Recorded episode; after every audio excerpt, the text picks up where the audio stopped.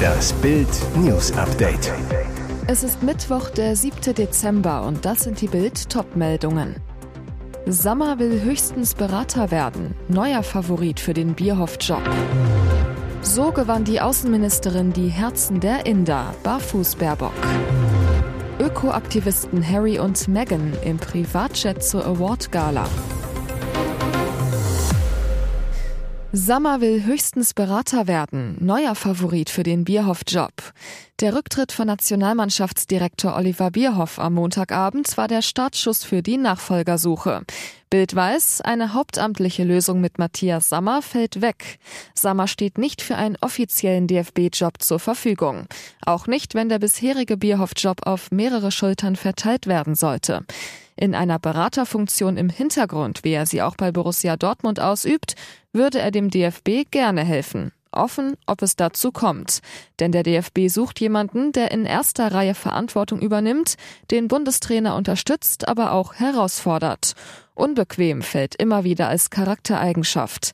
Darum ist jetzt Friedi Bobic der Favorit. Bobic ist als einer von sechs DFL-Aufsichtsräten aktuell mit der Zukunft von DFL-Chefin Donata Hopfen beschäftigt, die am Mittwoch in Frankfurt entschieden wird. Danach könnte das Thema DFB aktuell werden.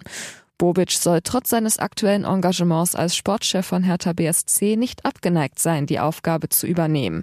Auch sein lang geplanter USA-Urlaub, den Bobic ab Donnerstag antritt, ist kein Hinderungsgrund für Gespräche. Ece auf Schulweg erstochen. Ihr Zwillingsbruder nahm zufällig den früheren Bus. Als Ece S. am Montagmorgen das Haus verließ, ahnten ihre Eltern nicht, dass das Mädchen nie wieder nach Hause kommen würde. Sie starb auf dem Weg zum Schulbus. Ein Asylbewerber aus Eritrea stach ihr wie aus dem Nichts ein Messer in den Bauch. Jetzt sitzt der mutmaßliche Täter in Untersuchungshaft. EJS aus Illa Kirchberg in Baden-Württemberg hatte ihr ganzes Leben noch vor sich. In ihrer Freizeit tanzte sie gerne Hip-Hop, war in Neu-Ulm in einem Tanzverein angemeldet. Mit ihrer Freundin Nerea M. teilte das Mädchen mit kurdischen Wurzeln ihre Geheimnisse, ging mit ihr durch dick und dünn. Schon in der Grundschule lernten sich die Mädchen kennen und wurden zu besten Freundinnen, verbrachten von da an viel Zeit miteinander. Nach Bildinformation verließ Ece am Montagmorgen gemeinsam mit ihrem Zwillingsbruder das Elternhaus. Weil das Mädchen noch auf Nerea, die nur zwei Häuser weiter wohnte, warten wollte, nahm ihr Bruder schon einen Schulbus früher. Als er an der Schule ankam, klingelte sein Telefon und seine Mutter erzählte ihm von dem unfassbaren Messerangriff auf seine Schwester. Ece überlebte die Attacke nicht. Nerea liegt mit schweren Verletzungen im Krankenhaus. So gewann die Außenministerin die Herzen der Inder, Barfuß Baerbock. Ein indisches Sprichwort besagt, wenn ein Fuß geht, ruht der andere. An Ruhe war für Außenministerin Annalena Baerbock bei ihrem 32-Stunden-Besuch im zweitgrößten Land der Welt allerdings nicht zu denken. Nach einem Jahr voller Krisengipfel in Ede-Locations musste Baerbock in Indien Geländegängigkeit beweisen und zeigte, dass diplomatisches Parkett auch ohne Schuhe gelingt. Baerbock, die Barfußministerin. Schon einmal war Baerbock in Indien. Lange ist es her. In ihrer Unizeit verbrachte sie sechs Wochen im Riesenland. Nun ist sie wieder da, als Ministerin der größten europäischen Wirtschaftsnation, unter Dauerbeobachtung. Immer mit dabei eine Stylistin, die für Baerbocks Look verantwortlich ist. Doch schnell merkt Baerbock, statt ausgeklügeltem Look braucht es hier Barfußdiplomatie. Immer wieder muss Baerbock ihre Schuhe ausziehen. Beim Besuch der Gedenkstelle des ermordeten Unabhängigkeitskämpfers Mahatma Gandhi läuft die Ministerin barfuß über die feuchte Wiese. Vor dem Eintritt in Sikh Gottes Haus muss Baerbock wie alle Besucher durch die Fußwaschrinne, läuft mit nassen Füßen und rot lackierten Zehennägeln über den kalten Marmor. In der armen Küche nebenan hockt Baerbock neben indischen Frauen im Schneidersitz und hilft beim Brotbacken. Natürlich barfuß. Ihre Botschaft an Indien, sie ist eine aus dem Volk, nicht aus der politischen Kaste. Jetzt spricht die verlassene Politikerin. Mein Mann betrug mich mit Pornostar in meinem Bett. Es ist die Affäre im deutschen Politbetrieb. Der FDP-Bundestagsabgeordnete Hagen Reinhold verließ seine Lebensgefährtin, ist jetzt mit Parteikollegin und Ex-Pornostar Anina Ukatis zusammen. Jetzt spricht die bisherige Lebensgefährtin des Politikers. In Bild räumt die Juristin Caroline Preisler mit dem Märchen der sauberen Trennung auf und macht ihrem Ex heftige Vorwürfe. Dabei geht es ihr weniger darum, dass es überhaupt eine Affäre gab. Preisler, wir leben schließlich nicht mehr in den 50er Jahren. Ich hätte es aber respektvoller gefunden, wenn die Treffen nicht auch noch in meiner Berliner Wohnung und in meinem Bett neben den Fotos unserer Kinder, die auf dem Regal standen, stattgefunden hätten. Rums. FDP Reinhold und Preisler waren 16 Jahre lang ein Paar, haben drei gemeinsame Kinder. Er hatte stets behauptet, seine Beziehung mit Okates habe erst begonnen, als er von seiner Lebensgefährtin Preisler bereits getrennt gewesen sei. Aber alles Lüge, sagt sie. Ökoaktivisten Harry und Meghan im Privatjet zur Award-Gala. Sie schwingen sich als Klimaschützer auf, aber schweben im Privatjet zur Preisverleihung ein. Zwei Tage vor dem Netflix-Start ihrer Skandaldoku haben Prinz Harry und Herzogin Meghan in New York den Ripple of Hope Award bekommen. Eine Auszeichnung, die für Irritation sorgt, denn sie wurden ausgerechnet für ihre Zivilcourage beim Bruch mit dem Königshaus geehrt. Ich denke, sie haben heldenhaft gehandelt, so Gala-Schirmherrin Carrie Kennedy. Ein Höhenflug in jeder Hinsicht. Am Montag um 15.58 Uhr Ortszeit waren Meghan und Harry in einem gecharterten Privatjet gelandet. Kraftstoffverbrauch rund 800 Liter pro Stunde. Der CO2-Fußabdruck des Paares lag damit bei 10 Tonnen pro Strecke, zehnmal höher als in einer Passagiermaschine. Zu 99 Prozent reise ich per Linienflug, tönte Prinz Harry 2019, predigt mit Meghan Klimaschutz und Nachhaltigkeit. Moralische Standards setzen die Sussexes gerne. Für andere versteht sich. Und jetzt weitere wichtige Meldungen des Tages vom Bild Newsdesk.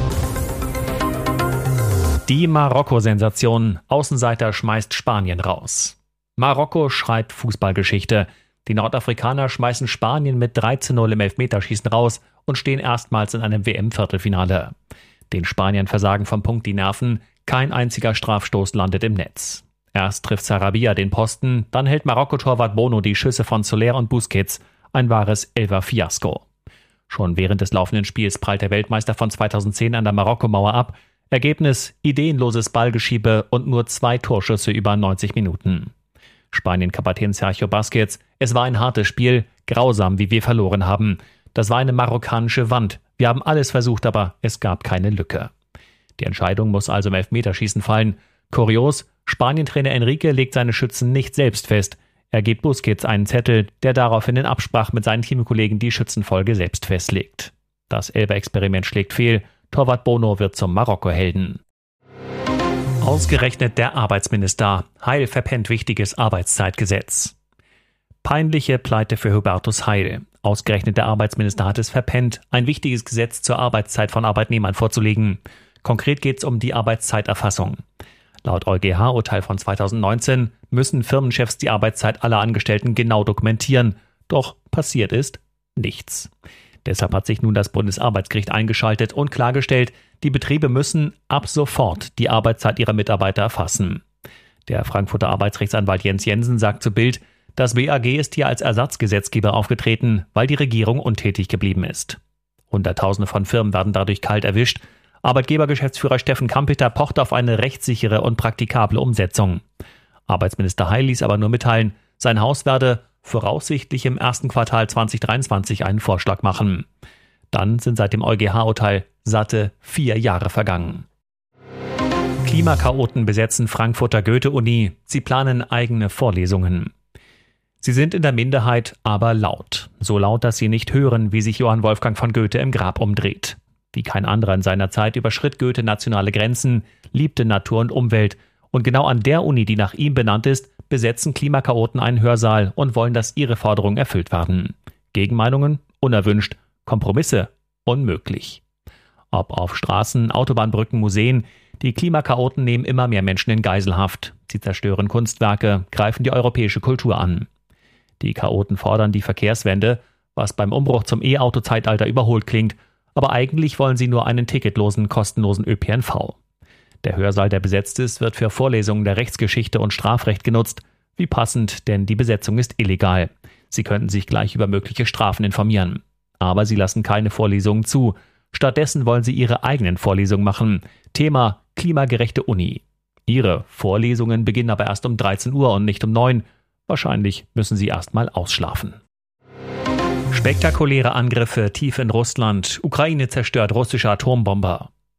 Dramatische Wende im Russland-Ukraine-Krieg. Binnen weniger Stunden hat die ukrainische Luftwaffe drei russische Luftwaffenstützpunkte angegriffen und dabei verheerende Schäden angerichtet.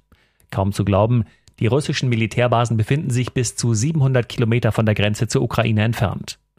Bereits am Montagmorgen ereigneten sich auf den Flughäfen von Ryazan bei Moskau und Engels nahe der Grenze zu Kasachstan zwei schwere Explosionen. Geleakte Fotos russischer Soldaten und Satellitenaufnahmen westlicher Anbieter zeigen zwei Tupolev-Bomber, die schwere Schäden aufweisen. Darunter ein Tu-95 Langstreckenbomber, der auch in einem Atomkrieg mit dem Westen zum Einsatz kommen würde, zerstört durch ukrainische Drohnenangriffe. Die Ukraine hat damit bewiesen, dass ihre neuesten Kamikaze-Drohnen tief innerhalb Russlands zuschlagen können und dabei auch Moskau in Reichweite haben. Wendlers Laura heizt wieder ein, schreibt mir langer Prügel. Na, haben Sie schon nach der Überschrift einen roten Kopf? Was waren das noch für schöne Zeiten, als des Wendlers Laura noch als Fan-Highlight Türchen für Türchen ihres Luxus-Weihnachtskalenders bei Instagram öffnete? Inzwischen öffnet Laura keine Türchen mehr, dafür aber das Portemonnaie ihrer Fans. Beim anrüchigen Portal OnlyFans lässt sie mal wieder Männerherzen höher schlagen. Die neuesten Laura-Bilder zeigen die Ehefrau von Schlagerbade Michael Wendler in türkisfarbenen Dessous mit einem Golfschläger. Dazu schreibt sie, meine neue Bilderstrecke ist noch für kurze Zeit zu haben. Abonnenten, die noch heißere Aufnahmen von ihr wollen, sollen ihr langer Prügel schreiben. Wie bitte? Ja, die Zeiten sind schwierig, das Geld ist überall knapp. Nicht nur für die Wendlers scheint die Nackig-Plattform eine wichtige Einnahmequelle zu sein. Das Geschäftsmodell Laura zeigt sich leicht bekleidet und wer mehr sehen will, muss zusätzlich zum 35-Dollar-Abo nochmals in die Tasche greifen.